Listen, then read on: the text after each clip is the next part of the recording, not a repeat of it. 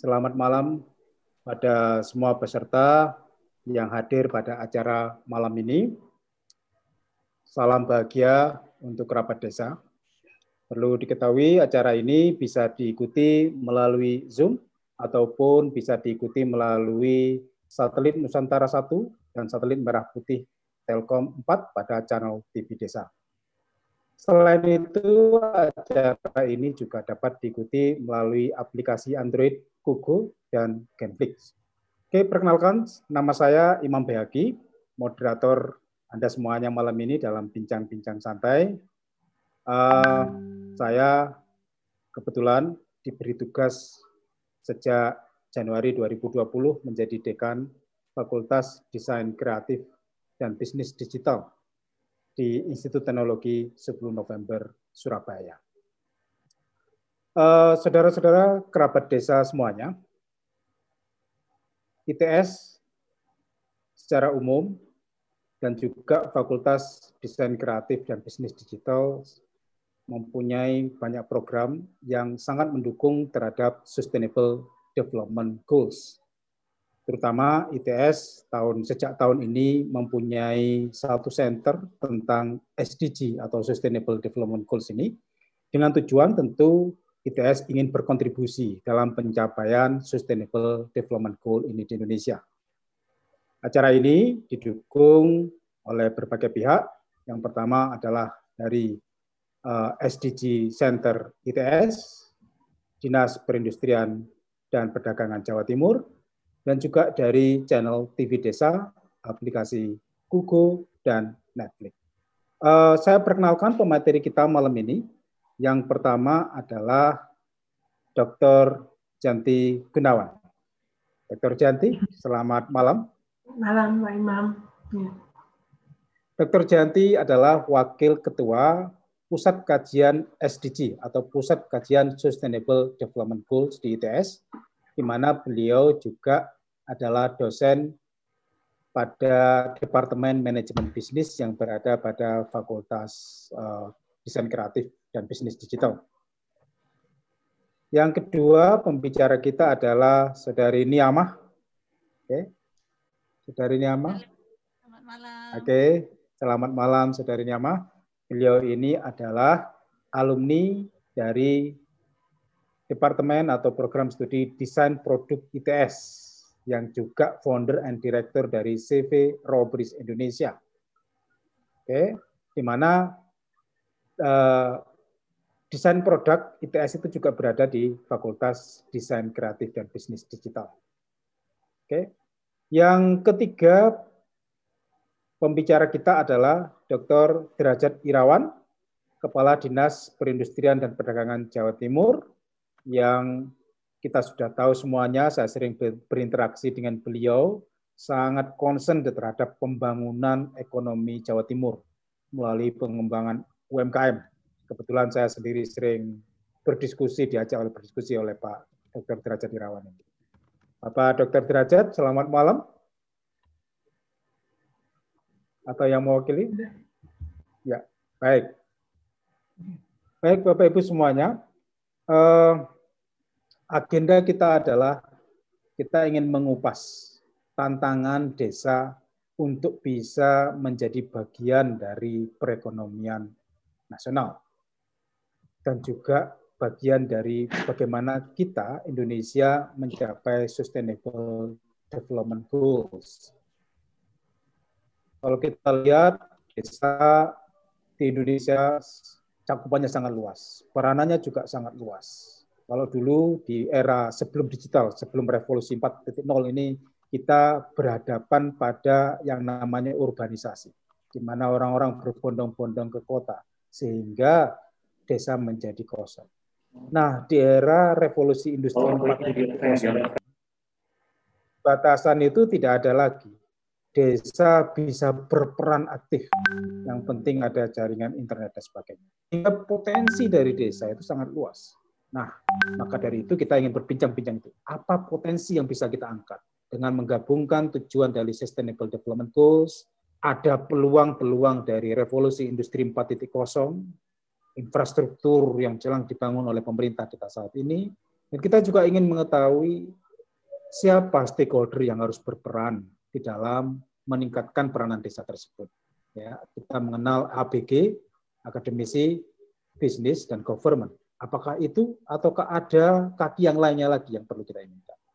Tentu ITS sebagai uh, institusi uh, ternama di Indonesia juga ingin berkontribusi dan terus ingin memantapkan kontribusi kita untuk siap membantu desa yang mempunyai produk-produk ekspor.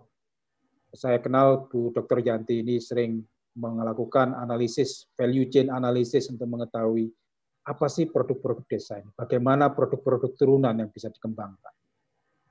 Nah tentu di pedesaan kita juga ingin mengembangkan nanti, uh, ingin memanfaatkan apa yang kita sebut nanti bonus demografi yang akan datang ini. Bagaimana kaum milenial yang ada di desa itu bisa mengambil peran untuk meningkatkan produk ekspor dari desa. Dan nantinya sharing dari Disperindak Jatim, Disperindak Jawa Timur, sebagai pintu gerbang untuk ekspor utama di Jawa Timur, akan sangat bermanfaat buat kita semuanya.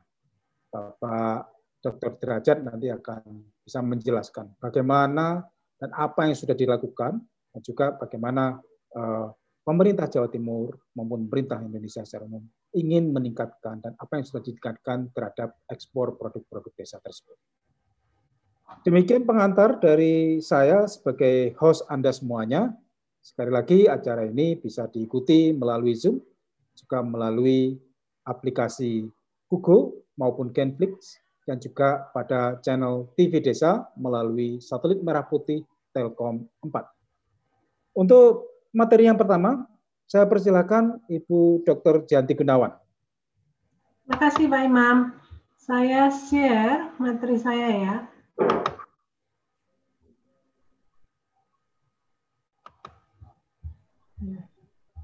Sudah bisa. Nah. Benar dulu. Sudah, Bu. Hmm? Oke. Okay. Ya. Udah bisa kelihatan sebentar saya ya, ya. pindah. Ini nggak mau lagi nakal. Oke. okay. Ya. Selamat sore teman-teman kerabat desa dan terima kasih Pak Imam atas kesempatan yang uh, fasilitasinya. Selamat malam Pak Kadis, Dr. Uh, eh, Derajat, uh, dan Mbak Nia dalam kesempatan kita bersama ini ya. Uh, ya, jadi saya perkenalkan saya Yanti. Saya ingin uh, apa sharing mungkin sharing tentang bagaimana sebetulnya peluang produk-produk uh, dari desa itu untuk masuk pasar ekspor. Uh, nanti mungkin Pak, uh, ya ini perkenalkan saya dulu. Saya uh, PhD di bidang internasional bisnis dan uh, ada beberapa pengalaman pekerjaan di uh, internasional dan juga saat ini saya sebagai staf mengajar maupun uh, wakil ketua dari uh, Sustainable Development Goals uh, di ITS. Nah, pertama mungkin kita uh, tanya dulu, kenapa sih ya? Kan Indonesia aja udah besar gitu ya, kenapa sih kita harus ekspor? Kalau kita lihat sebetulnya uh, ekspor ranking di, di dunia ini dari data World Trade Statistics itu Cina itu ranking pertama itu nilainya tuh 204 eh, 2487 miliar US dollar. Sedangkan Amerika itu 2600 importnya gitu ya. Makanya mereka tuh kebobolan. Kebobolannya ini kan nilainya miliar dolar. Kemudian mengekspor demikian halnya eh, Amerika itu ekspornya cuma 1.600, Cina itu importnya 2.100 ya, tapi yang dijual lebih besar. Dan kalau kita lihat negara-negara kecil yang maju, satu kita bisa melihat sebetulnya kesempatan bagi Indonesia biarlah itu dua itu Cina sama Amerika berantem biarlah gitu kan kita jangan sampai ikut berantem tapi bagaimana kita memperoleh manfaatnya yang kedua kalau kita lihat negara-negara kecil contoh Hong Kong itu ranking ke-8 sedunia yang melakukan ekspor dan ranking ke-8 juga yang melakukan import di sini. Yang menarik adalah sebagai negara kecil, Hong Kong itu ternyata uh, melakukan ekspor dan juga melakukan re-export gitu ya. Jadi artinya dia itu melakukan import kemudian dikirim lagi gitu. Nah, ini juga peluang buat Indonesia. Yang paling dekat sebetulnya Singapura. Kalau kita lihat Singapura itu ekspornya 413, dia itu melakukan re-export itu 203 artinya dia itu uh, dia itu importnya 371 ya di sini re-exportnya 203 dia itu datengin 371 yang dikirim itu 203 sedangkan banyak nggak mungkin kan Singapura negara kecil itu bisa menghasilkan yang sedemikian banyaknya. Dari mana lagi? Pasti ya dari Indonesia. Sayangnya, kalau kita lihat Indonesia itu ranking 30 untuk mengekspor dan ranking 29 untuk pengimpor. Jadi nilai import Indonesia itu masih lebih besar daripada nilai ekspor Indonesia. Sedangkan eh, negara tetangga kita itu memperoleh manfaat dari transaksi itu. Tentu saja kita sebagai eh, ITS ya, sebagai lembaga eh, pendidikan, kami ingin berperan bagaimana membantu agar Indonesia itu bisa lebih uh, makmur, lebih mulai dari desa. Jadi kalau kita lihat, uh, saya mengajar di kelas bisnis internasional di manajemen bisnis ITS, di mana kita sebetulnya memahami, belajar di kelas ini kita belajar bagaimana sih budaya, kebutuhan, kemudian dari masing-masing negara, kenapa kok kita mesti masuk pasar ekspor, ke mana kita harus ekspor, kapan kita melakukan ekspor, bagaimana caranya, itu yang sebetulnya kita pelajari di di uh, manajemen bisnis ITS. Pertanyaannya kan adalah gini, loh itu kan yang sekolah-sekolah mbak, terus yang dari desa ini bagaimana? Uh, itulah sebetulnya kita itu uh, membuka kesempatan dan kita sangat senang bisa bermitra dengan para teman-teman di desa. Yang kami lakukan adalah kita belajar bersama jadi kami punya namanya tuh mitra belajar. Mitra belajar tuh siapa perusahaan atau mungkin uh, kerabat desa yang ada di sini ya, perusahaan-perusahaan yang ada di desa, UKM-UKM yang ada di desa yang ingin menjadi mitra kita, monggo mari gitu ya. Selama ini memang kita melakukannya offline sehingga cakupannya lebih banyak di Jawa Timur. Tapi di lain pihak mungkin ini juga hikmah dari dari COVID ya kita eh, tahun ini kita akan melakukannya dengan full online dan akan meraih apa menjangkau eh, lebih dari Jawa Timur. Jadi kalau kita lihat di sini mitra belajar kita siapa BUMN yang sudah established. Boma Bisma Indra, panggung elektrik itu yang Huawei ya, dia itu bekerja sama dengan Huawei, produk-produk teknologi Indo Prima itu bikin apa namanya uh, perlengkapan mobil springnya ya, kemudian energi biomasa ini biomas, Geraha Alam Semesta ini bikin pupuk organik Zahir Internasional. Jadi tidak tidak hanya produksi uh, manufaktur, tetapi juga jasa. Dan kita bermitra dengan UKM-UKM. Hari ini kita akan kupas siapa mereka dan apa yang kami lakukan, bagaimana kita bisa bermitra untuk membangun uh, kerabat desa di sini biar bisa ekspor dari desa. Contohnya di sini Mas Edo Intijaya, Mitra Karya, itu nanti yang akan uh, kami jelaskan. Ke mana saja sebetulnya perusahaan-perusahaan ini ekspor dan bagaimana caranya. Kita belajar bersama. Apa sih maksudnya belajar bersama? Ada perusahaan yang sudah well established, yang sudah uh, berjalan gitu ya, tapi tetap kan mereka tuh ingin masuk pasar-pasar baru atau perusahaan-perusahaan kecil yang belum pernah ekspor. Di sinilah sebetulnya kami memfasilitasi kerjasama antara perusahaan besar dengan perusahaan kecil, saling mengenal, saling belajar dari pengalaman-pengalamannya. Jadi eh, tahun kemarin kita memfasilitasi 17 perusahaan yang masuk ke pasar ekspor dari eh, tujuannya ya antara lain Filipina, Malaysia, Vietnam, eh, South Korea, Timor Leste kemudian ke Saudi Arabia dan uh, ke Eropanya tuh ke Netherlands dan Jerman gitu. Nah, yang uh, apa sih sebetulnya yang perlu dilakukan untuk masuk ke pasar ekspor nanti mungkin Mbak Nia sebagai pelaku ya milenial ini ini akan cerita tapi di sini saya akan uh, ceritakan proses bagaimana kita membantu agar para mahasiswa dan para rekan-rekan teman-teman dari UKM di daerah itu bisa Eh, membangun bahwa mereka bisa kok dari desa. Jadi uh, contohnya ini, saya mau setelin dulu videonya.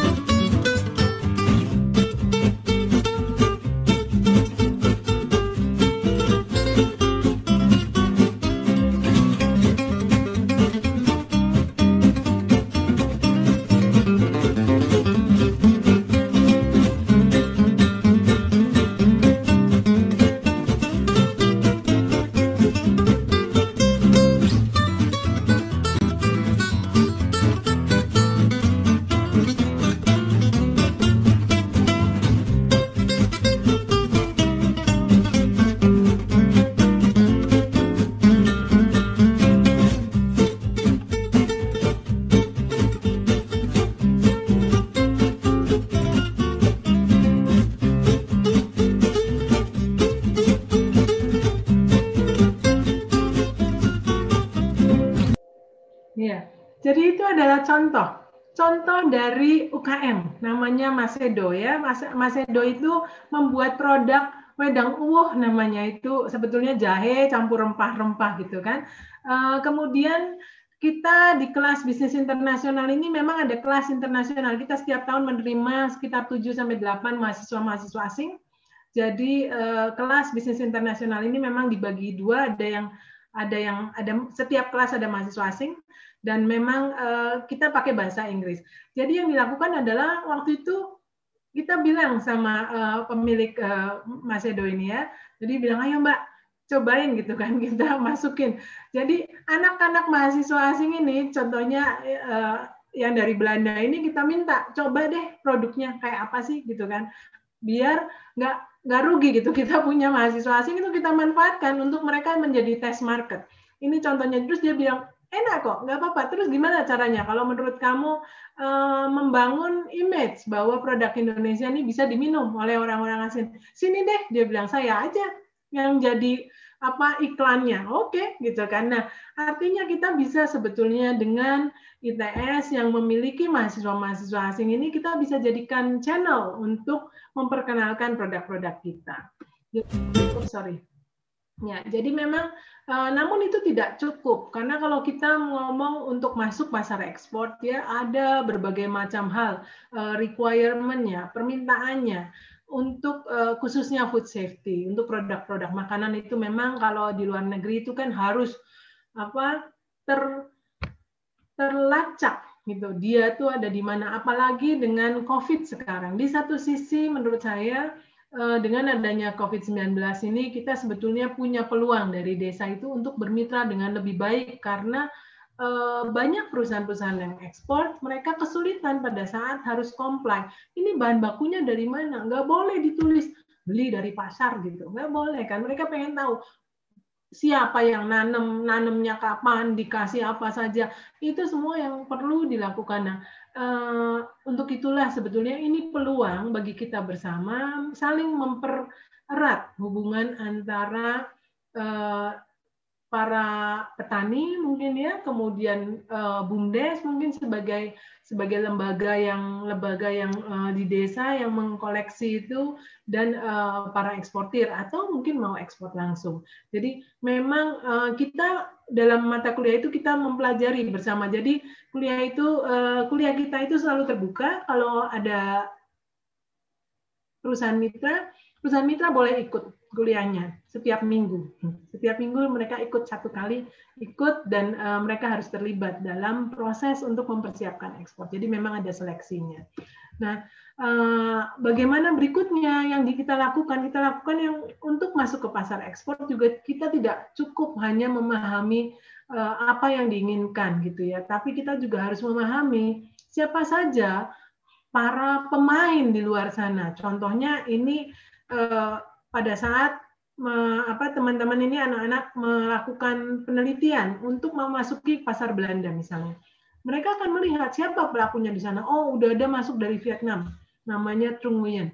wah udah ada nih produk yang lokal, mereknya tuh seperti ini, Dual Albert gitu ya, kemudian ini saya juga nggak bisa bacanya, ya, yang sudah well established sejak tahun 1753. Bagaimana kemudian kita menyusun strategi untuk bisa bersaing melawan produk-produk yang sudah ada gitu. Nah, termasuk juga mempersiapkan apa strategi yang harus dilakukan oleh UKM. Tetapi saya yakin tadi dengan caranya kita mempersiapkan uh, setahap demi setahap, maka sebetulnya sangat memungkinkan dan mungkin nanti uh, Pak Kadis juga akan memberikan apa uh, wejangan ya seperti apa sih gitu ya. Contoh yang kemudian bisa kita lakukan uh, berikutnya adalah ini adalah produk dari desa juga kopi leduk.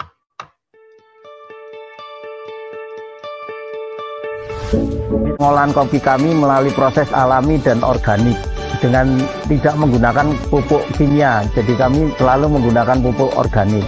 Perkebunan kopi kami ditanam di lereng ngulirang yang mengeluarkan uap sulfur atau uap belerang. Ini sangat berpengaruh akan cita rasa kopi kami yang berbeda dengan daerah lain.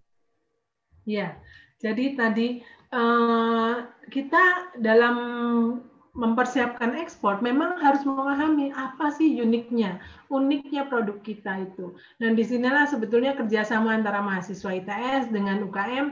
Uh, eh, UKM ini yang mempersiapkan sehingga uh, tahu di mana karakteristik pasarnya itu ya mahasiswa itu mempersiapkan ini uh, bagaimana sebetulnya perilaku mereka seperti contohnya budaya minum kopi ada di mana sih? Uh, di Netherlands ternyata orang itu satu satu dari satu kali ya satu sampai enam kali per minggu itu dia selalu minum keluar minum kopinya. Demikian halnya kopi leduk itu kemarin Pak Edi sampai juara ya juara di uh, Riyadh di pameran yang difasilitasi oleh Disperindak dan juga Disperindak Jati memang uh, aktif ini melakukan festival kopi misalnya ini yang nanda tangan Pak Derajat ini orangnya juga ada di sini. Jadi uh, apa uh, bagaimana kita membantu mempersiapkan mereka sebetulnya yang dilakukan oleh mahasiswa adalah mempersiapkan bikin slide presentasinya bahasa Inggris gitu ya ngajarin biar bahasa Inggrisnya bisa. Dan tidak cukup gitu. UKM pun harus tetap menjalankan berbagai hal di sini. Misalnya eh, dari kopi leduk ini mendaftarkan sertifikat halal. Kemudian mendaftarkan untuk laboratorium pengujian untuk tesnya. Sehingga uh, multi dimensi itu kita memang perlu ber, uh, berperan erat untuk uh, saling mendukung bagaimana uh, ekspor dari desa. Jadi kalau saya ingin mensamerikan tips untuk masuk pasar ekspor dari desa adalah kenali produk kami yakin sekali bahwa produk kita itu unik gitu ya dan masih banyak dibutuhkan dan kelihatan aja kan dari orang-orang yang ekspor mereka mau ngambil barang dari mana? Singapura nggak mungkin dia punya bikin sendiri pasti dari Indonesia. Artinya uh, ada gitu ya. Kemudian kenali pasar sasaran kita. Membangun jejaring di dalam dan di luar negeri dan bangun strateginya manfaatkan juga teknologi dan uh, terus berupaya. Dan uh, ini last slide saya adalah kami dari SDG Center, kami akan segera meluncurkan program manajemen pedesaan, ya, di program keahlian terapan satu tahun, di mana teman-teman uh, kerabat desa nanti bisa join dan bisa ikut diharapkan uh, bisa membantu bagaimana ekspor dari desa. Sekian dulu Pak Imam, saya kembalikan ke moderator. Baik, Terima kasih Bu Dr. Janti Genawan, paparan yang sangat menarik. Jadi para kerabat desa, tadi Bu Yanti menyampaikan berbagai produk, contoh produk ya, tidak banyak tetapi dari situ kita bisa melihat. Sebenarnya banyak aspek yang bisa kita promosikan dari produk-produk desa tadi. Ada kopi, ada wedang uwuh, yang mungkin hal itu tidak nasional ya, tidak menginternasional. Tetapi ini adalah tugas kita, bagaimana produk-produk yang tadi uniqueness-nya itu ada di Indonesia, itu menjadi produk-produk multinasional. Nah, eh, ini adalah tugas kita semuanya, sebagaimana dalam Sustainable Development Goals itu. Jadi malam ini kita berbicara bagaimana Sustainable Development Goals ada 17 kita capai melalui cara peningkatan ekonomi pedesaan melalui pasar ekspor. Terima kasih insight-nya Bu Dr. Janti Gunawan. Nah, pembicara kita yang kedua adalah uh, Saudari Niyamah. Ya, masih muda ini kaum milenial, ya tidak seperti saya kolonial begitu. Uh, alumni, ya, okay. yang penting jiwanya tetap milenial. Okay. Alumni dari desain produk itu uh, eh, ITS, direktur dari CV Robris Indonesia. Ya, sudah menghasilkan produk luar biasa, produk-produk luar biasa, masih muda, uh, sudah menghasilkan sesuatu. Oke, baik. Saya persilahkan Saudari ya. Ya. Terima kasih Pak Imam. Selamat malam semuanya. Selamat malam Bapak Ibu. Pak Kadis juga. Jadi uh, sebentar saya uh, screen dulu. Iya. Uh, kalau ditanya Robris itu apa, sebenarnya ini penjelasan singkatnya gitu ya dalam bahasa Inggris saya buatnya.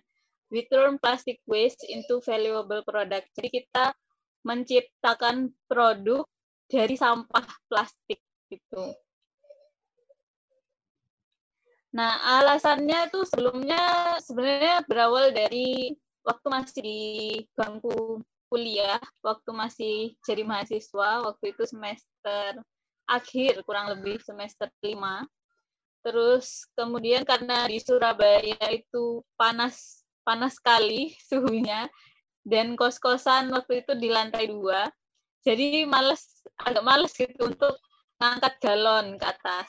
Akhirnya sering beli minum dingin dalam kemasan plastik kali pakai. Nah itu uh, nggak langsung dibuang. Biasanya saya kumpulkan dulu terpisah dengan sampah-sampah yang lain.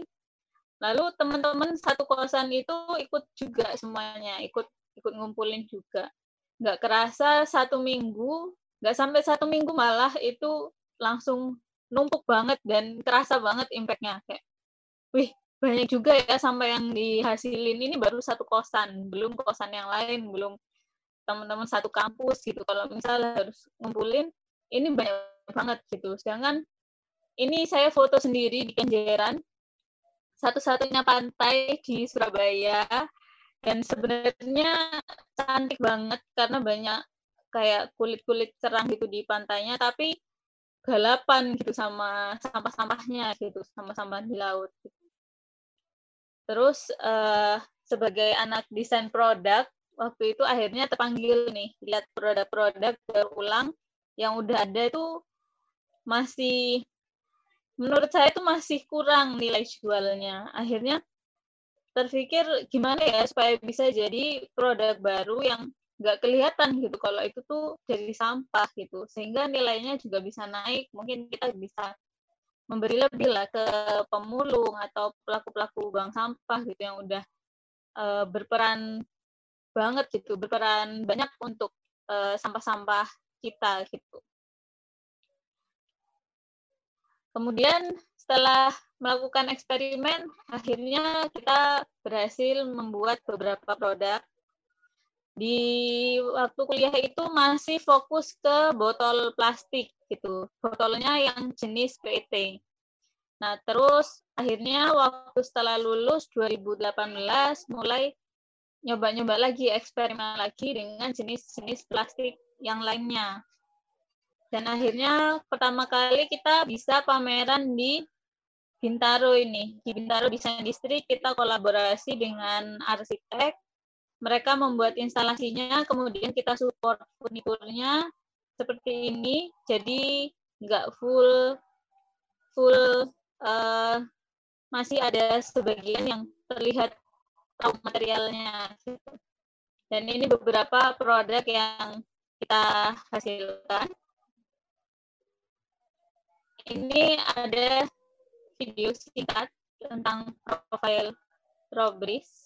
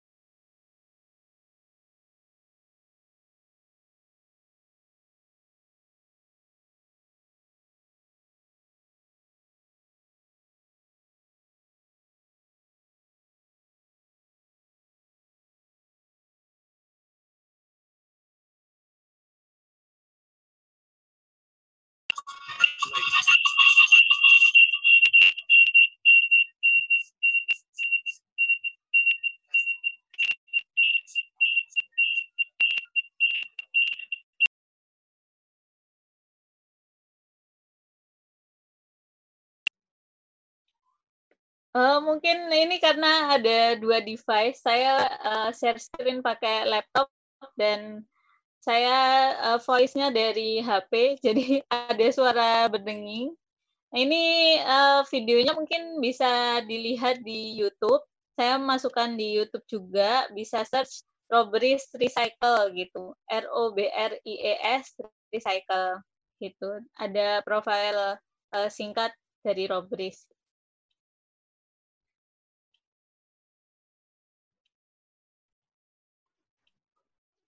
Nah, ini proyek kita tahun lalu. Jadi tahun tahun 2000 ya 2019 kita sempat dapat proyek yang agak besar di Singapura dari Mini Cooper waktu itu. Jadi Mini Cooper tiap tahun mengadakan pameran, pameran tematik di satu lokasi, tapi e, beberapa spot dan kita berkesempatan untuk mengisi tiga spot waktu itu. Jadi satu set full catur mejanya dan bidaknya. Kemudian ada spot yang menjelaskan ke mana sih sampah plastik kita selama ini diolahnya seperti apa begitu. Kemudian di spot terakhir kita ada souvenir yang 600 eh, pieces ini full satu stand, satu booth kita isi souvenir dari sampah plastik gitu. Kemudian ini salah satu proyek kita di Bali untuk mengisi satu villa dari tangga, kemudian furnitur, sampai papan menu dan uh, hanging door-nya. Dan ini proyek terbaru kita di BSD Tangerang untuk satu kafe dari kursi, meja, dan benchnya gitu. Nah, untuk uh, bicara masalah ekspor, customer Robris itu udah banyak ada di luar. Selain tadi di Singapura, kita pertama kali ekspor itu ke Australia. Australia, terus kemudian uh, Malaysia juga banyak beberapa. Terus paling banyak sebenarnya di pasar Eropa daerah uh, Belanda dan UK gitu. Ada juga beberapa ke Amerika dan Kanada gitu. Nah, kalau bicara ekspor sebenarnya proses Robris bisa ekspor itu panjang sekali. Jadi dari 2018 kita uh, eksperimen lagi dari awal untuk bisa create produk yang uh, bagus, hasilnya kualitasnya juga.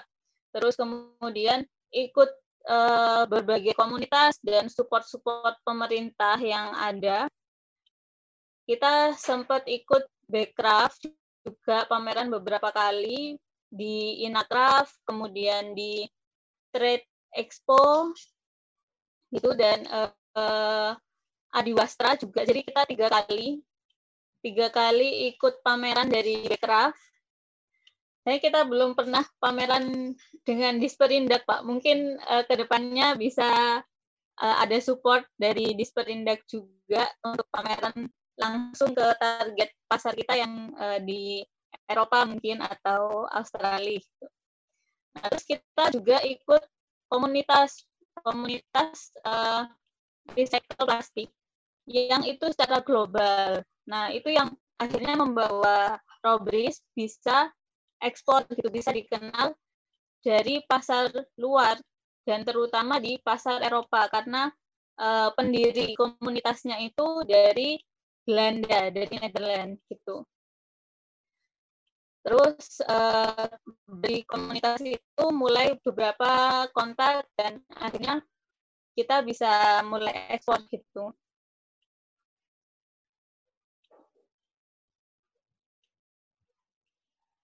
Nah, ini uh, perjalanan Robris lumayan panjang dari 2015 mulai eksperimen, terus waktu itu uh, join timnya sama teman-teman satu kosan dan satu jurusan. Tapi uh, untuk sebuah bisnis jelas itu nggak balance gitu. Akhirnya karena uh, punya visi juga beda-beda, akhirnya 2016 tuh benar-benar berhenti, menghilang kita. 2017 itu uh, setelah saya lulus mulai uh, sempat ikut project juga sama dosen, terus akhirnya memutuskan untuk uh, sayang nih kalau nggak dilanjutin gitu. Karena uh, udah sempet pameran sebelumnya dan ada komunitas juga precious plastik yang itu secara global dan emang fokus di recycle plastik gitu. Terus akhirnya mencoba untuk memulai lagi. 2018 mulai eksperimen lagi bikin produk yang kualitasnya baik seperti apa terus uh, cari marketnya. Robris ini uh, gimana bisa nggak uh, mencapai ke pasar luar juga seperti itu. Terus baru 2019 kita banyak di support support juga dari pemerintah uh, terus uh, baru kita bisa benar-benar uh, nyampe ke kirim-kirim produk ke luar negeri seperti itu. Itu sekian dari saya mungkin nanti lebih banyak ke tanya jawab mungkin ya Mbak atau diskusi. Jadi ini tagline Robris, Let's Save Our Land of Paradise. Orang bilang tanah kita tanah surga by Reduce Reuse Robris. Terima kasih. Terima kasih Pak Imam. Baik, terima kasih Mbak Niam. Luar biasa sekali ini adalah salah satu upaya yang kita sebut sekarang trennya itu namanya circular economy. Bagaimana kita memperpanjang umur hidup dari satu barang. Jadi iya. plastik tadi tidak langsung uh, ke landfill atau ke tempat ini, tetapi plastik ini akan menjadi produk-produk lainnya. Bagi kerabat desa sekalian yang sekarang sedang di Zoom maupun sedang menyaksikan aplikasi menyaksikan acara ini di aplikasi Google maupun Genflix maupun di desa uh, maupun di desa maka bisa di kalau ada pertanyaan mungkin bisa dicatat dulu nanti kita lanjutkan ke materi ya. berikutnya. Telah hadir bersama kita Bapak Dr. Derajat Irawan. Selamat malam Pak Derajat. Selamat malam. Ya, selamat berjumpa ini selama selama pandemi saya sudah malam kedua ini berjumpa dengan Pak Derajat. Malam sebelumnya kita berbicara tentang uh, eh, FGD Pak Derajat malam itu yeah. bagaimana UMKM menghadapi menghadapi pandemi ini. Gimana kita bisa rebound lah istilahnya begitu. Yeah. Baik, Pak Derajat tentu Pak Derajat punya banyak cerita ini. Bagaimana meningkatkan ekspor Jawa iya, Timur, yeah, yeah. terutama peranan dari UMKM. Oke, baik. Saya persilakan Pak Derajat untuk berbagi bersama kita semuanya. Iya. Assalamualaikum warahmatullahi wabarakatuh. Yang terhormat Pak Imam Bayhaki, Bu Janti, dan beberapa tadi Mbak yang presenter tadi juga yang hadir pada kesempatan ini. Eh, Alhamdulillah bisa bergabung dengan ITS untuk berbincang-bincang tentang ekspor. Nah, tadi saya melihat memang eh, baik yang Bu Janti, eh, bagaimana sukses story-nya eh, layanan atau komoditi kopi, komoditi uwuh tadi yang dikonsumsi oleh mungkin oleh apa dari negara lain. Kemudian Mbak yang belakangan tadi juga bagaimana kemudian ke apa cerdasannya mengelola apa salimbah ya mungkin menjadi barang komoditi yang ternyata bisa diekspor.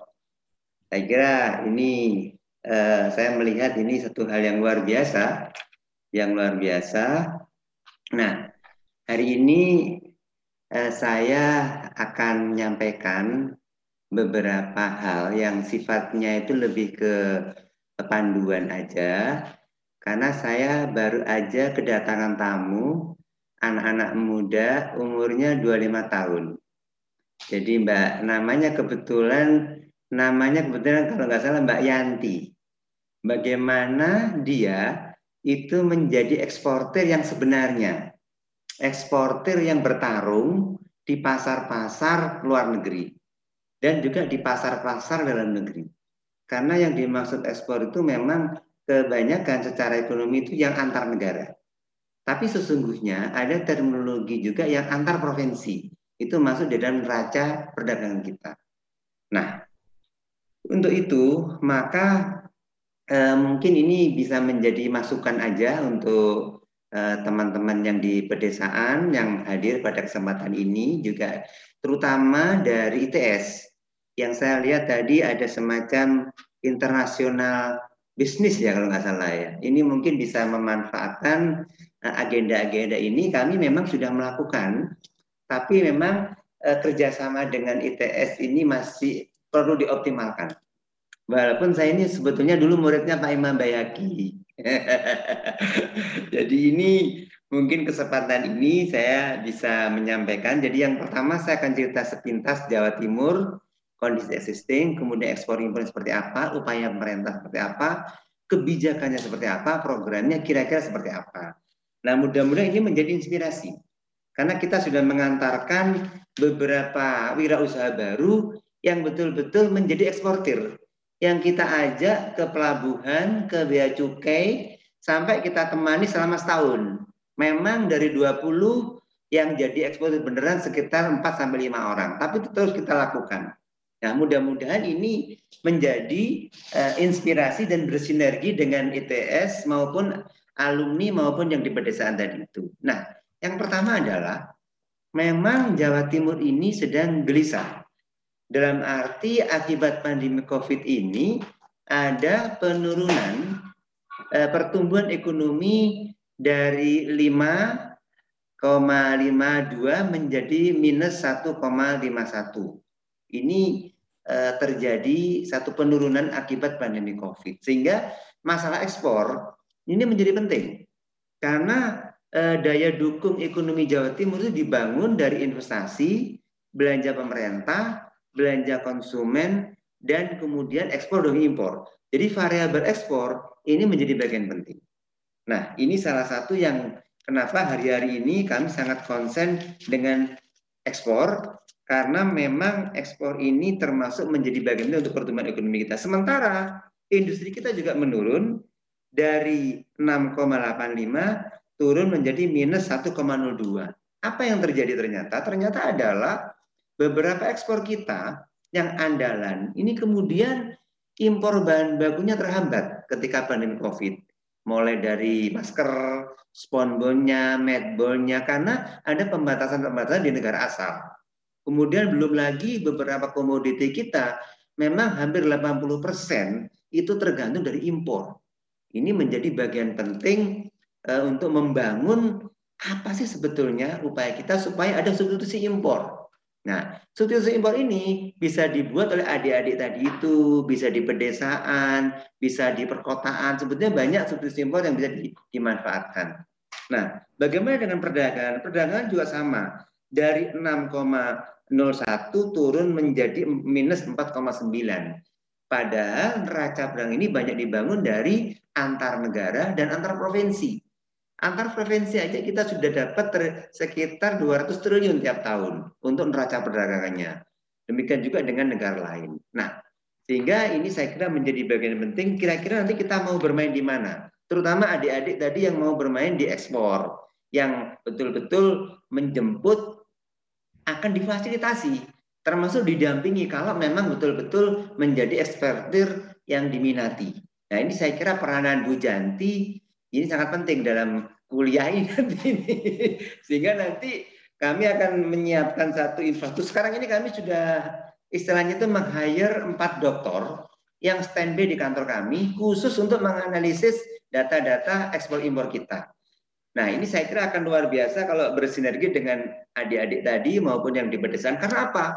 Karena di dalam neraca perdagangan kita tahun 2019 kita masih pada posisi eh, defisit pada posisi defisit minus 3,05 masih pada posisi defisit eh, di mana kita lebih banyak impornya daripada ekspornya ini eh, kalau dilihat dari nerakanya defisit 3,05 miliar US dollar Artinya apa? Artinya kita kurang sehat ekonominya, kurang sehat. Dan itu selalu negara-negara tujuan impornya itu selalu di negara-negara yang yang yang sudah permanen lah. Tiongkok ini 31 persen. Kemudian Amerika Serikat 6 persen, Thailand 5 persen. Ekspor kita tetap di Indonesia juga sekitar itu aja. Jepang 15 persen, Amerika 13%, Tiongkok 11%. Apa artinya ini? Artinya adalah bagaimana kemudian kita membidik pasar-pasar yang tradisional ini yang jelas dan yang non tradisional. Hari-hari ini mungkin Bu Yanti, Pak Imam bisa bergabung. Kami sudah berbagai misi dagang dengan antar negara. Besok ini dengan Jerman. Kemarin dengan Amerika. Karena apa? Karena kita ingin bertarung di dalam ekspor kita untuk meningkatkan neraca perdagangan kita. Nah, ironisnya ketika terjadi pandemi COVID tahun 2020 sampai Juli, kita memang ekspornya juga masih negatif. Ekspornya itu minus eh, 4,17 year on year persen, kemudian impornya minus 14,8 persen. Artinya apa? Artinya kita memang uh, cukup terpuruk. Tapi bukan hanya Jawa Timur, tapi hampir semua negara. Tapi kita bisa mengantisipasi memang ini mengindikasikan memang perlu upaya-upaya untuk mendorong uh, kegiatan kita. Tapi Juli dengan adanya beberapa eh, apa namanya masuknya barang-barang impor kita ekspornya meningkat 13,06 persen mantuman. Artinya apa? Artinya sudah ada pergerakan. Impor justru menurun. Menurunnya ada dua tandanya. Apakah keterlambatan bahan bakunya atau ada faktor yang lain. Dan selalu yang kita ekspor itu mesti yang terkait dengan potensi kita. Apa tembaga, apa lemak, apa kayu. Impornya selalu mesin-mesin, plastik dan buah-buahan. Buah-buahan kita masih sebagian masih impor. Nah, untuk itu maka kita sekarang mencari simpul-simpulnya. Bagaimana kemudian agar penurunan ekspor Jawa Timur yang minus 4,17 persen ini bisa kita dorong. Bagaimana kemudian yang impor bahan baku yang min 17 persen ini bisa kita kurangi dengan solusi impor. Nah, ini yang perlu menjadi perhatian. Nah, untuk itu nanti apa itu adik-adik wirausaha baru atau yang di pedesaan atau yang di mana aja yang ingin menjadi uh, ekspor, maka komoditi-komoditi apa sih sesungguhnya yang seksi untuk diekspor? Ini yang betul-betul bisa mengongkek ekonomi kita. Misalnya emas, ini masih primadona. Kemudian minyak kelapa sawit, ikan, udang, kertas, kemudian juga beberapa sorbitol, kemudian beberapa pintu kusen kayu, kemudian beberapa uh, cincin pipih dari tembaga, beberapa uh, bahan-bahan karbon aktif, kemudian cerutu, kemudian juga yang terkait dengan kerang, kipas dan sebagainya. Ini sesungguhnya ada di Jawa Timur dan kita juga membangun jejaring dengan provinsi lain untuk mendorong ekspor kita. Nah, apa impor kita? Impor kita sebenarnya juga ada juga yang masih ada di sini. Apa itu yang terkait dengan uh, tepung, kemudian jagung, kemudian pupuk, kemudian buah-buahan memang kita pir masih impor. Bawang putih masih impor. Jadi eh, kita memang memetakan sesungguhnya apa yang bisa disubstitusi dan apa yang bisa dikembangkan untuk eh, mendorong neraca perdagangan kita. Dan lagi-lagi eh, kontribusi ekspor kita masih di bidang industri. Ini yang paling banyak. Sehingga kemarin justru kita itu surplus apa? Perses surplus karena APD kita, baik itu masker maupun hazmat diekspor ke berbagai negara. Sehingga kita tetap mengadakan industri pengolahan, baru pertanian dan migas dan yang lainnya. Tapi yang utama adalah kita non migas. Lanjut. Nah, bagaimana dengan impor juga sama, bahan baku, bahan penolong. Itu masih menjadi bagian yang penting. Apa itu tembakau? Tembakau itu kita sebenarnya masih ada yang impor. Terutama untuk cerutu, untuk rokok putih, kemudian air susu, kita juga masih ada yang impor, kopi yang tadi ditampilkan itu juga masih ada yang impor. Nah ini kan sebenarnya sayang karena kita juga potensi kopinya masih banyak. Barang konsumsi kita juga masih impor uh, buah-buahan. Jadi kalau kita nanti itu membangun BBI, apa bangga buat Indonesia atau bangga produk Indonesia, kita ya biarpun kecut-kecut mestinya kita pakai jeruk lokal aja.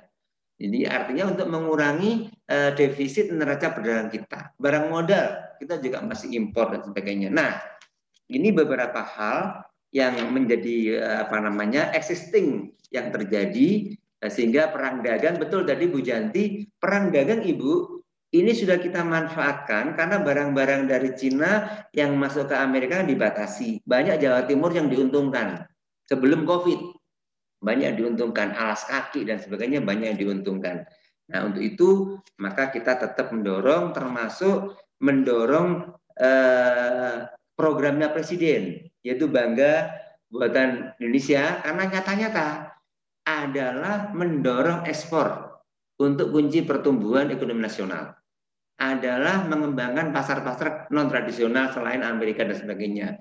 Kemudian perlu terobosan, kemudian perundingan-perundingan dimudahkan dan sebagainya atau diciptakan. Nah inilah kemudian nanti Ibu Janti, Pak Imam, kalau memang ada adik-adik atau siapa yang memang mau masuk di ekspor, memang ini paling tidak perlu edukasi secara praktek yang lebih lebih fokus, mulai regulasi-regulasinya, kemudian bagaimana yang disebut dengan excellent product yang memiliki power market itu apa aja, kemudian emerging produknya kira seperti apa, kemudian juga yang terkait dengan program-program kita kira-kira apa aja. Ini yang bisa dimanfaatkan, termasuk BBI. Karena BBI itu juga program pemerintah untuk mendorong ekspor ada di dalamnya, termasuk kebijakan kita. Mulai Permendak tentang 27, Permendak nomor 28, betapa-betapa banyak regulasi tentang Eh, ekspor impor. Betapa banyak termasuk yang terkait dengan ketentuan ekspor bahan baku masker dan sebagainya. Ya, ini yang menjadi bagian penting uh, tentang apa namanya ekspor kita, termasuk beberapa pandangan-pandangan untuk pemulihan ekonomi dari Prof. Erani yang kita undang kemarin juga memang mengharapkan ada satu intervensi ke IKN kita untuk ke pasar ekspor atau pada pencinta pasar yang lebih bagus. Nah, bagaimana dengan program kita untuk pemulihan ini? Maka nanti Bapak Ibu dan siapa aja yang ingin masuk di dalam program kita, yang pertama adalah bagaimana kemudian nanti yang mau ekspor, memang kita fasilitasi beberapa sertifikat halal, uji nutrisi, SNI dan sebagainya sesuai dengan nanti budget yang disediakan oleh Pemprov. Bagaimana kemudian kita ikut disediakan antar negara maupun antar provinsi. Bagaimana kemudian ikut pameran-pameran untuk promosi yang antar negara maupun antar provinsi atau yang di Jakarta dan sebagainya itu sambil menunggu memang ini eranya pandemi COVID. Tapi insya Allah kami memberanikan diri mudah-mudahan sebelum tutup tahun kita ada offline tapi pameran offline yang sesuai protokol COVID. Ya, mudah-mudahan ini bisa dilaksanakan sekaligus kita lakukan hibrid.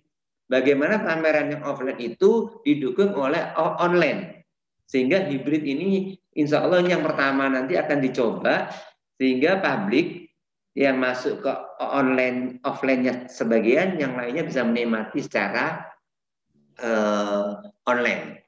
Nah, dalam hal untuk perdagangan internasional, kita juga mengoptimalkan bagaimana IKN ini bisa melakukan ekspor.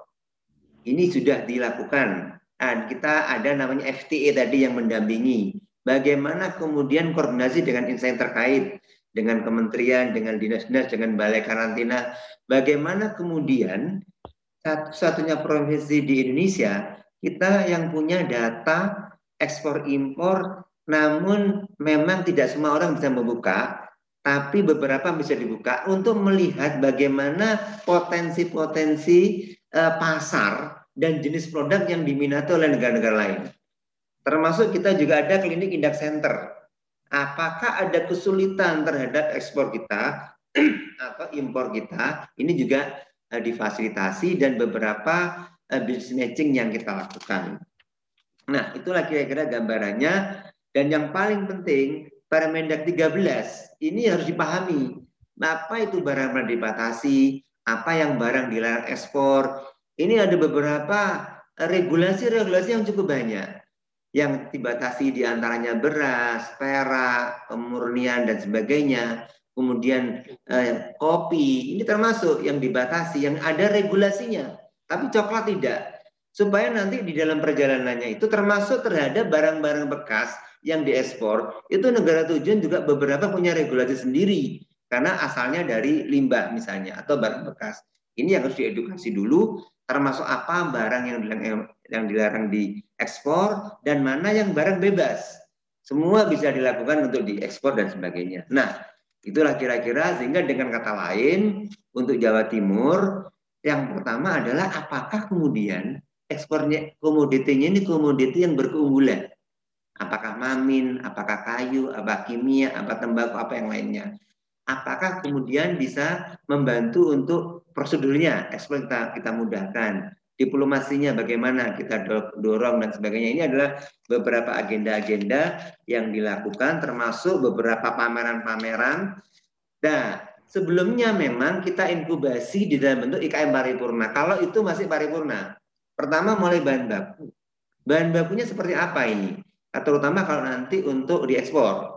Kami juga punya layanan. Apakah UPT kulit, UPT makanan minuman, UPT kemasan, UPT pengujian barang untuk ekspor, UPT logam.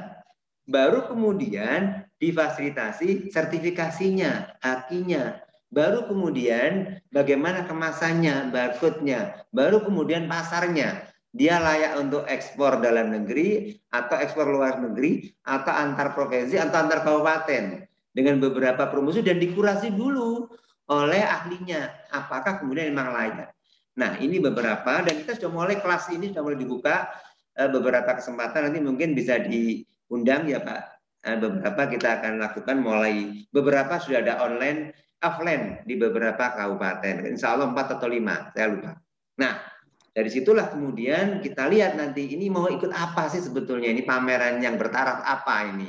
Apa komoditi yang kita bina tadi itu termasuk yang untuk yang Amerika ini bahasa Inggrisnya juga diminta yang lancar misalnya. Ini juga karena paparan, paparan. Ini juga menjadi bagian yang penting. Nah, berikutnya juga kita ada yang saya sampaikan tadi ada FT Center yang membimbing di dalam satu apa regulasinya tentang ekspor impor ini di Jalan Bedung Doro. Mungkin Bu Janti pernah ke sana.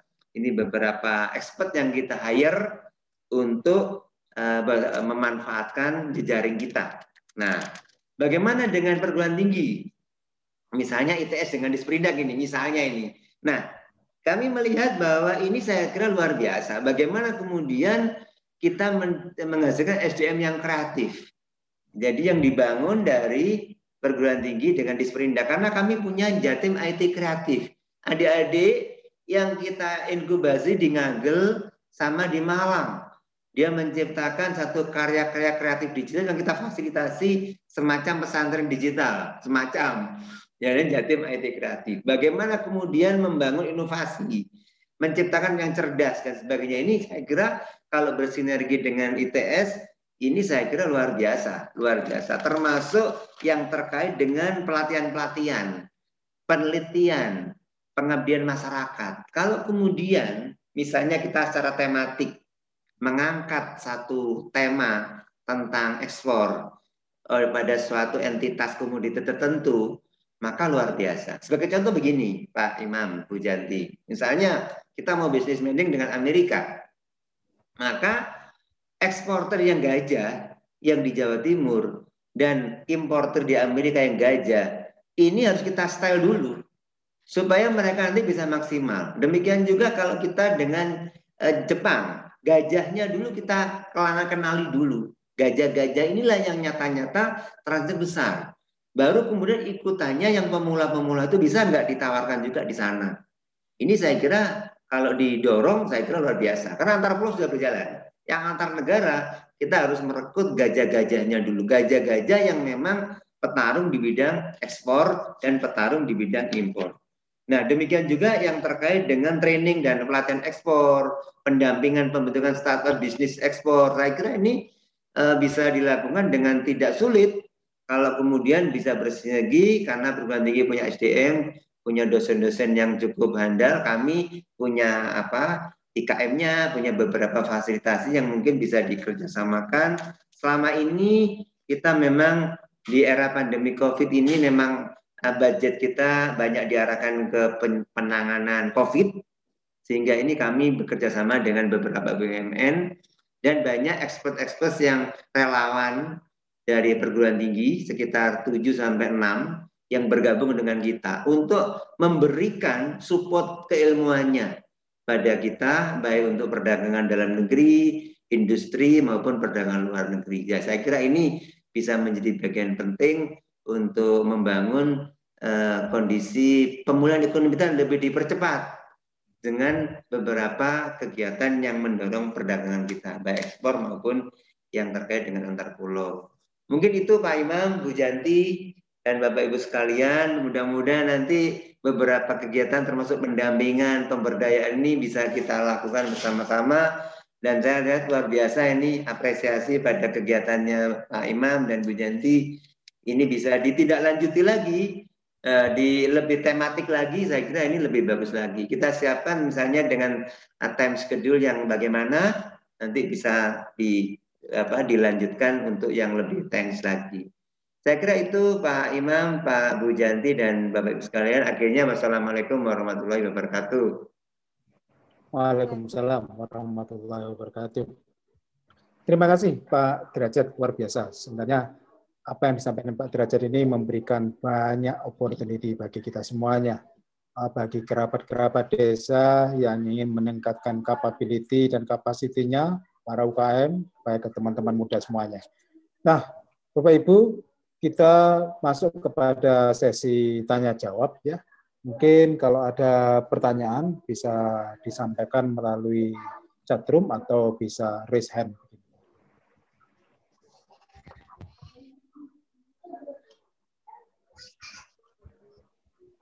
Baik, uh, ini ada pertanyaan dari Ibu Irianti Malang, ya produsen minuman. Saya persilahkan untuk berbicara.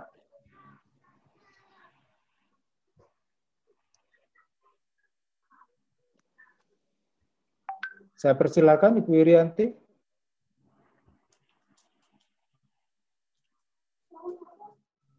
Ini mah diatur. Halo, halo Ibu Irianti.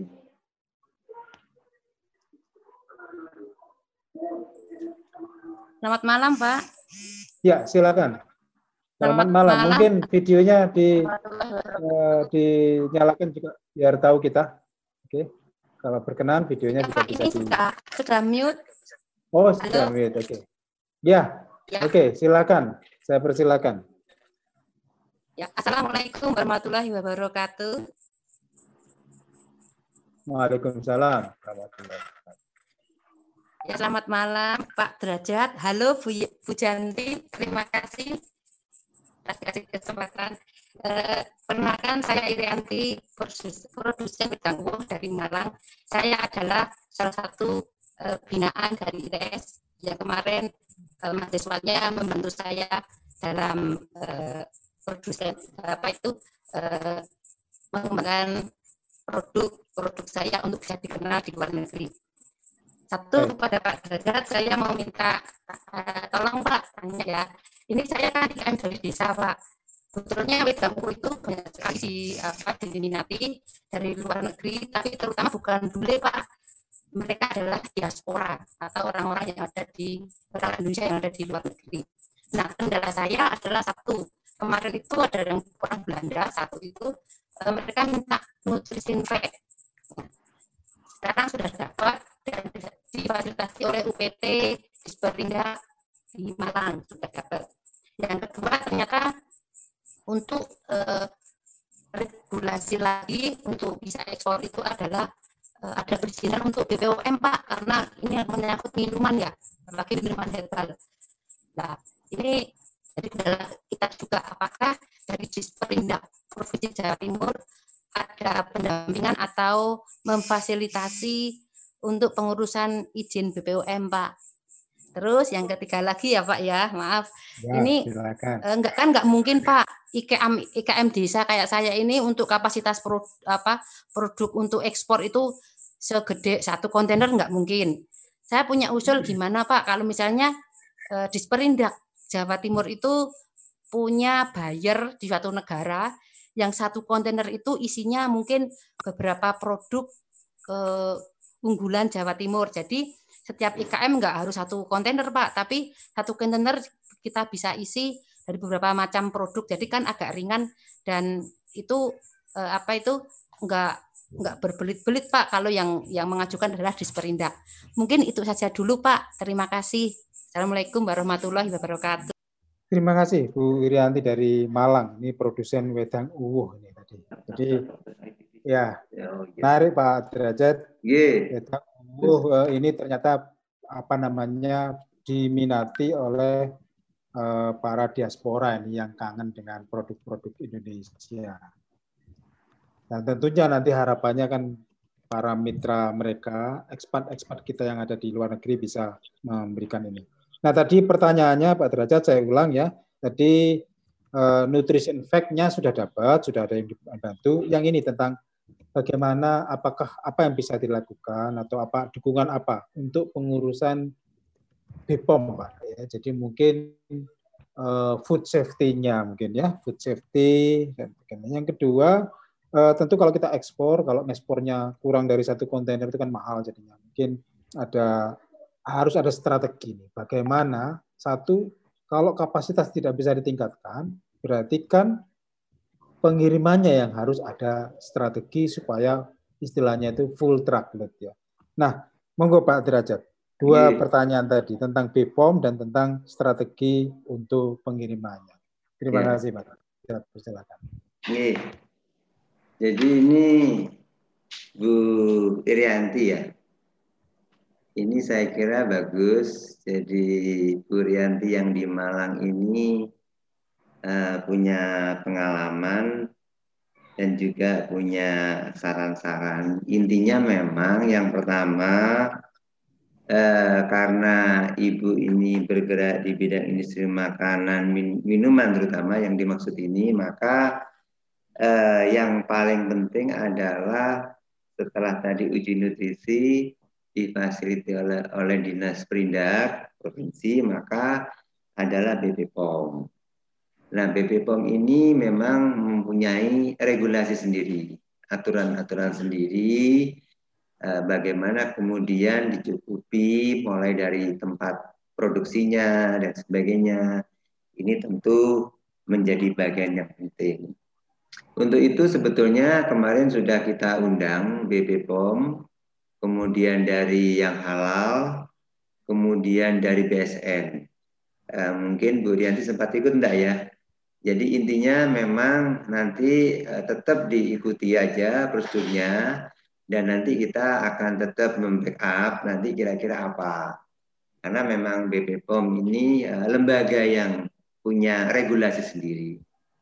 Sehingga menurut saya dari saya kunjungan ke beberapa IKM beberapa hari ini juga minggu-minggu sebelumnya sesungguhnya tidak sulit hanya tinggal kita serius enggak untuk mengikuti uh, arahan dari BP POM, terutama biasanya tempat produksi dan sebagainya. Ini juga apa namanya uh, menjadi penting. Tapi sungguh demikian, nanti coba Ibu uh, menghubungi apa PMPI yang di Malang, di sana ada namanya Bu Anggreni. Nanti kapan di ke sana, kalau perlu berapa nanti yang perlu apa kita temukan dengan BP POM apa sesungguhnya kesulitan-kesulitannya seperti apa. Apakah kemudian terkait dengan infrastruktur dapurnya, apa yang terkait dengan apa. Nah, ini saya kira bisa menjadi penting. Tapi kalau namanya minuman, maka minuman, maka BPOM menjadi bagian yang sangat penting. Karena memang itu regulator yang mengatur tentang mamin. Tentang usulan bagaimana kemudian kalau kontainernya disatukan itu saya kira bisa aja ditampung dulu Mbak ya, karena memang itu juga banyak hal. Tapi memang kita selalu eh, membangun jejaring dengan ITPC kita yang ada di negara-negara lain maupun adat ini membicarakan juga tentang uh, terkait dengan pengiriman dan sebagainya. Sehingga bisa aja itu, bisa aja terjadi di dalam konten itu campuran. Bisa aja pernah terjadi beberapa komoditi yang disatukan. Tapi itu memang harus apa dikoordinasikan dulu kira-kira yang pemberangkatan yang seperti apa dan sebagainya. Itu saya kira menjadi ide yang bagus. Nah, coba nanti di Malang misalnya atau dikoordinasikan dengan asosiasi, asosiasi makanan minuman nah, berapa yang bisa mau diekspor ke mana dan sebagainya itu sangat dimungkinkan. Cuma memang perlu penjadwalan dan sebagainya. Mensinergikan dari berbagai yang akan keberangkatan dengan apa logistiknya kita dan sebagainya ini juga menjadi bagian penting.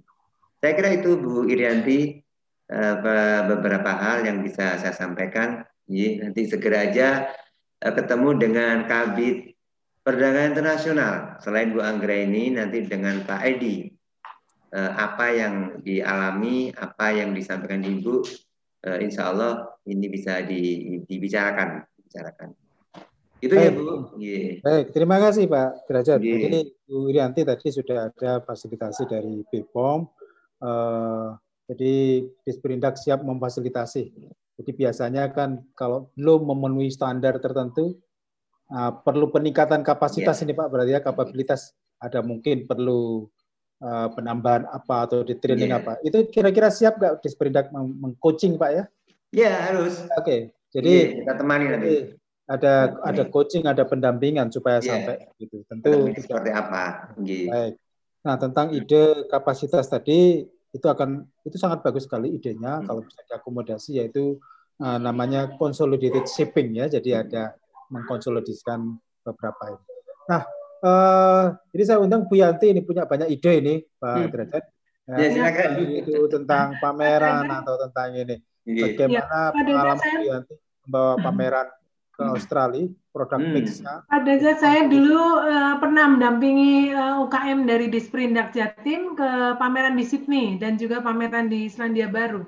Pada hmm. waktu itu Safrida Pak, terus uh, Safrida. ya Safrida Snack, kemudian bumbu bambu itu respons pasar memang terhadap produk-produk snack Indonesia itu sangat bagus. Tapi yang terjadi sama seperti yang disampaikan oleh Ibu Rianti, mereka maunya tuh sering kirim sedikit sedikit sedikit, hmm. barangnya banyak. Hmm. Jadi cepat gitu perputarannya. Nah, yeah. Ya. uh, yang mungkin kita perlu lakukan kan berarti kan konsolidator ya Pak. Yeah. Untuk UKM-UKM yang kelasnya itu sudah kelasnya memang sudah comply, sudah hmm. cocok lah semua udah punya apa uh, semua peraturannya bisa masuk. Nah, kami sebetulnya ingin Pak dari lab ESME uh, di saya di bawah Lab Entrepreneurship dan OK, uh, ESME itu Small Medium Enterprise. Kami pengen sebetulnya uh, para mahasiswa ini jadi konsolidator punya bisnis gitu Pak, mm-hmm. sehingga mereka bisa sambil mendampingi dan juga sambil latihan ekspor. Nah mungkin ini yang saya mau nodong sama Pak Pak Pak Derajat gitu ya. Yeah. Kalau kita bisa melakukan itu, memastikan semuanya comply karena kan nggak mudah juga Pak barangnya kecil-kecil-kecil tapi dari berbagai macam sumber hmm. sehingga bisa ekspor dari Jawa Timur akan lebih mudah gitu hmm. kita punya mahasiswa-mahasiswa yang siap kemudian uh, yang berikutnya tadi terkait dengan BPOM sebetulnya dari uh, tiap tahun kan kita ada kerja praktek nah, mahasiswa itu kalau dulu itu dari uh, saya kan S1-nya dari teknik industri ya Pak. Hmm. Jadi dulu pertama sebelum ada manajemen bisnis gabungnya dengan teknik industri, di sana juga ada kerja praktek-kerja praktek untuk uh, membantu uh, compliance itu. Jadi kalau kita mau bikin percepatan monggo, nanti mungkin uh, dari SDG Center yang memfasilitasi Pak kerjasama hmm. sehingga bisa across department uh, dan bisa kita kroyok rame-rame biar UKM-nya bisa naik apa pangkat cepat gitu Pak. Sama-sama maju mungkin. Ya, itu dulu Pak mungkin terima kasih. Baik, terima kasih Bu Yanti masukannya. Jadi ini ada peluang yang cukup bagus Pak Derajat Bu Yanti yeah. sebagai deputi uh, Sustainable Development Goal Center. Malam ini juga hadir Ibu Dr. Agnes Tuti Rumianti yang hmm. juga beliau adalah Ketua SDG Center di ITS, punya juga banyak binaan Bu Agnes, apa kabar? ya, oke. Okay. Agnes, oke, okay, baik. Eh, jadi ini kita bisa banyak banyak peluang kerjasama ABG lah istilahnya uh, akademisi, bisnis dan government. Kami dari ITS siap membantu uh, untuk bagaimana rekan-rekan kita, kerabat-kerabat desa kita, kerabat-kerabat UKM kita meningkatkan kapabilitasnya. Nah, kita saling mengisi lah win-win solution. Mahasiswa mempunyai uh, tempat lahan praktek untuk ini. Ya, ini bagian dari idenya Mas Menteri ini, Pak. Kampus hmm. Merdeka. Ya, ya, ya, Kampus Merdeka. Kita eh, ITS memang sudah menyiapkan beberapa kurikulum bagaimana kita itu mempunyai dampak kepada UKM-UKM yang di sekitar kita. Ini sesuai dengan apa yang dilakukan oleh Mas Menteri. Sudah sudah kita sebenarnya sudah melakukan ini, jadi kita tinggal mengekspan aja ini. Insya Allah nanti bisa dilakukan kerjasama antara ke Disperindak Jatim, dengan uh, eh, SDG maupun dengan beberapa departemen agar terjadi apa namanya uh, beberapa proyek untuk masyarakat. Yang berikutnya tentang kapasitas tadi ya itu menarik Pak. Uh, mungkin ini saya jadi moderator tapi saya boleh ngasih ini boleh ya Bu Yanti ya. uh, pengalaman dari saya dulu ketika uh, sekolah itu sama dengan Bu Yanti di Australia kebetulan. Kalau hari Minggu hari apa itu kerja di toko, Pak. Tokonya adalah toko yang menjual barang-barang Indonesia. Bumbu rawon, bumbu ini macam-macam. Itu apa yang disampaikan oleh Bu Irianti sebenarnya sudah dilakukan. Jadi saya waktu itu bertugas membongkar kontainer. Jadi kita bongkar kontainer, isi satu kontainer tidak satu jenis. Ada kecap, ada bumbu, ada ini. Nah itu mungkin mungkin. Jadi yang mungkin diperlukan oleh kita adalah misalnya Jawa Timur nih, kita cari kontak poin toko-toko Indonesia yang ada di luar negeri. Kalau di Melbourne itu ada toko namanya Nelayan kalau nggak salah. Saya tahu di Belanda itu banyak. Nah, kalau kita tahu titik poinnya, maka UKM eh, UKM kita itu bisa ekspor tanpa harus dengan kapasitas besar. Kalau kapasitas besar kan jadinya pabrik yang besar itu. Yang kedua mungkin strategi kedua kalau kita bisa uh, apa namanya mensinergikan UKM-UKM sejenis ya. Mungkin yang kita dulu berbicara saya diskusi dengan Pak Derajat waktu itu tentang community branding ya Pak Derajat ya. Ide, idenya Pak Wagub bagaimana UKM-UKM yang kecil-kecil ini menyatu begitu, membentuk satu merek bersama gitu. Atau kalau ini wedang uwuh merek Bu Irianti, wedang uwuh merek ini, kita bisa gabungkan sehingga kapasitas itu bisa tercapai. Atau wedang uwuh dengan wedang-wedang sejenis lainnya. Jadi dalam satu kontainer itu menjadi barang. Ini usulan dari saya, tapi tentu ini perlu uh, riset, perlu kajian yang mendalam uh, agar bisa dilakukan. Baik, Uh, yang berikutnya ini kita masih punya waktu sekitar 10 menit. Ada pertanyaan dari Bu Tuti. Monggo Bu Tuti, langsung aja nih pertanyaan. Mungkin saya jawab dulu yang Bu Janti. Oke, silakan Pak. Gih, monggo. Jadi Bu Janti, ini saya kira tidak terlalu sulit. Nah, jadi bagaimana tinggal yang pertama adalah kita nanti bikin MOU antara Disperindak dengan ITS nanti siapa lembaga apa SDGs apa.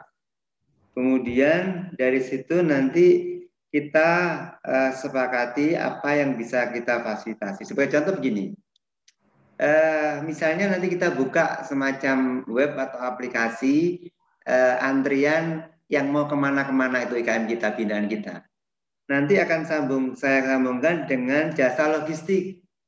Coba ini saya dengan Bu Ivi, Bu Ivi. Ya. Nah, dari situ nanti kita ikut yang mana, yang apa yang mau ke mana, yang mau ke mana itu bisa ikut antrian itu.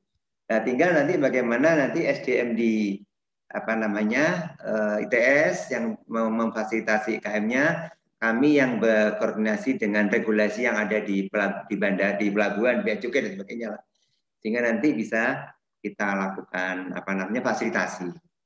Nah, tinggal sekarang eh, kita eh, nanti di dalam apa kita bicarakan secara teknis nanti IKM mana aja yang kira-kira bisa atau mau eh, mengirim ke mana-mana. Biasanya orangnya juga tertentu, belum begitu banyak. Tapi nggak apa, kita tampung aja ada kecap, ada mie, yang masih ada lowongan-lowongan itu bisa dimasukkan di situ.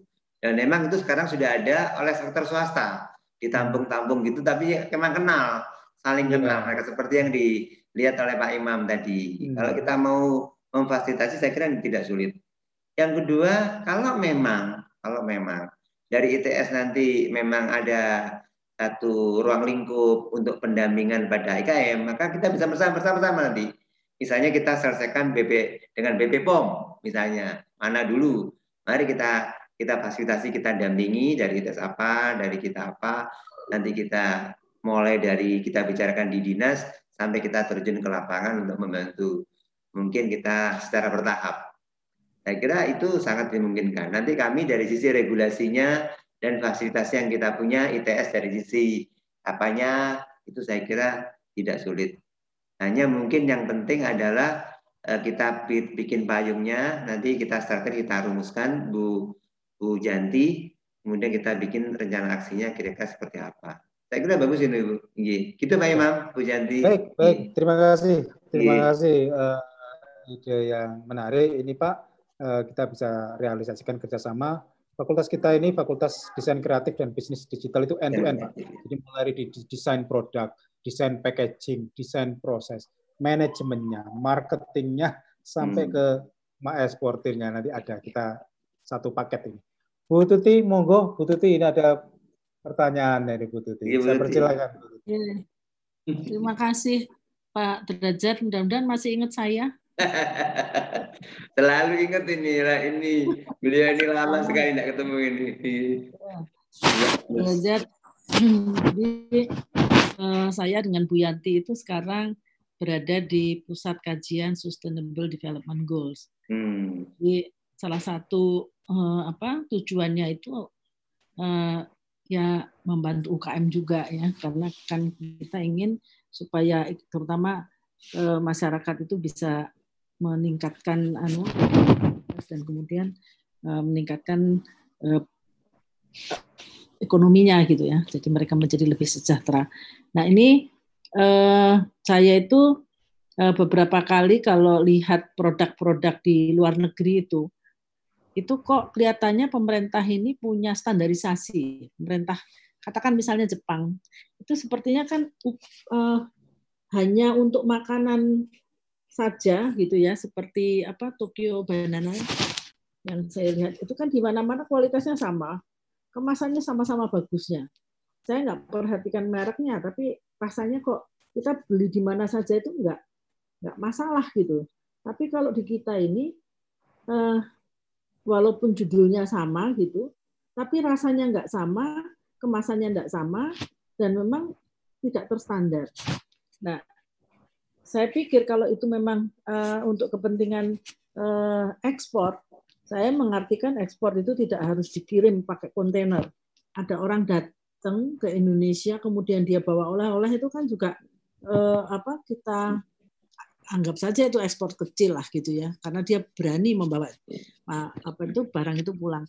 Nah, maksud saya gini Pak, apakah memungkin, apakah memang di pemerintah kita itu, khususnya di Provinsi Jawa Timur, itu sudah menggagas standarisasi standarisasi seperti itu, terutama untuk produk-produk yang memang sangat diminati oleh luar negeri. Sehingga orang itu beli di mana-mana nggak akan kecelek dan dia yakin bahwa produk itu mutunya bagus sehat gitu ya dengan kemasan yang cantik sehingga dia eh, apa siap untuk diekspor karena kalau misalnya yang saya ingat sekali dulu Pak Dekarwo itu selalu bilang mau makan wajik aja yang satu kelemesan yang satu kekerasan kan gitu ya Pak yang ya. satu kemanisan gitu, yang satu kurang manis. Itu kan nggak ya. standar. Padahal sebetulnya itu makanan Maaf, yang tapi, uh, ini karena waktunya Kenapa? sudah uh, mendekati jam 8 ini pertanyaannya sudah dapat tadi. Bagaimana ya. standarisasi itu penting, Pak. Ya, standarisasi penting agar sama rasa kekenyalan dan sebagainya. Apakah ada program untuk pendampingan atau hmm. dalam rangka standarisasi akan mungkin peraturan ya. Dan mungkin peraturan mungkin Pak ya. Uh, eh, SNI-nya lah katakanlah. Iya, iya. Baik, saya persilakan Pak Derajat. Iya. Baik, terima kasih nih Bu Agnes. Bu Mohon maaf waktu kita tinggal 4 menit ini Pak ya. Iya. Mohon maaf teman-teman semuanya. Oke. Ya, Jadi ini terima kasih uh, Bu Tuti ini. Jadi kebetulan memang di sini ada perwakilan BSN. Itu berkantor kebetulan di kantor di Sprindak nempel sebenarnya. Jadi silakan nanti Ibu kita antar, kita fasilitasi untuk mendiskusikan tentang standarisasi, mana-mana regulasi-regulasi tentang standarisasi, baik itu komoditi apa dan sebagainya. Dan itu kenapa tidak? Kalau emang regulasinya mengatur, ya kita tetap kita bantu untuk terstandarisasi. Nah, jadi silakan nanti uh, Ibu bisa kontak. Jadi ini Bapak Ibu semuanya kalau nanti ini nggak cukup waktunya, silakan nanti berinteraksi dengan Pak Edi, kabitnya ini. mungkin yang belum sempat ditanyakan bisa kita ketemu termasuk Bu Tuti tadi. Jadi nanti eh, ada beberapa regulasi tentang standarisasi nanti akan diberikan. Kalau perlu kapan kita undang untuk kemarin juga kita undang untuk apa namanya mengedukasi tentang standarisasi. Baik itu komoditi apa, ada aturannya dan sebagainya. Ini sudah kita standarisasi dan ada pengujiannya. Ada beberapa yang harus diuji di lab. Nah, kita punya lab pengujiannya itu di Injoko satu, di Jember satu. Jadi nanti ada aturannya, ada pengujiannya juga. Kemasan juga sama. Kita punya UPT kemasan. Bagaimana kemudian uh, kemasan yang dijinjing jadi lebih enak, itu sudah dikonsultasikan di UPT, UPT kita yang di Trosobo. Jadi ibu nanti bisa monggo nanti kita tunggu timnya nanti baik yang standarisasi, yang kemasan atau nanti yang logistik kita akan bicarakan secara tematik. Insya Allah uh, rencana aksinya kita ada dari pertemuan ini.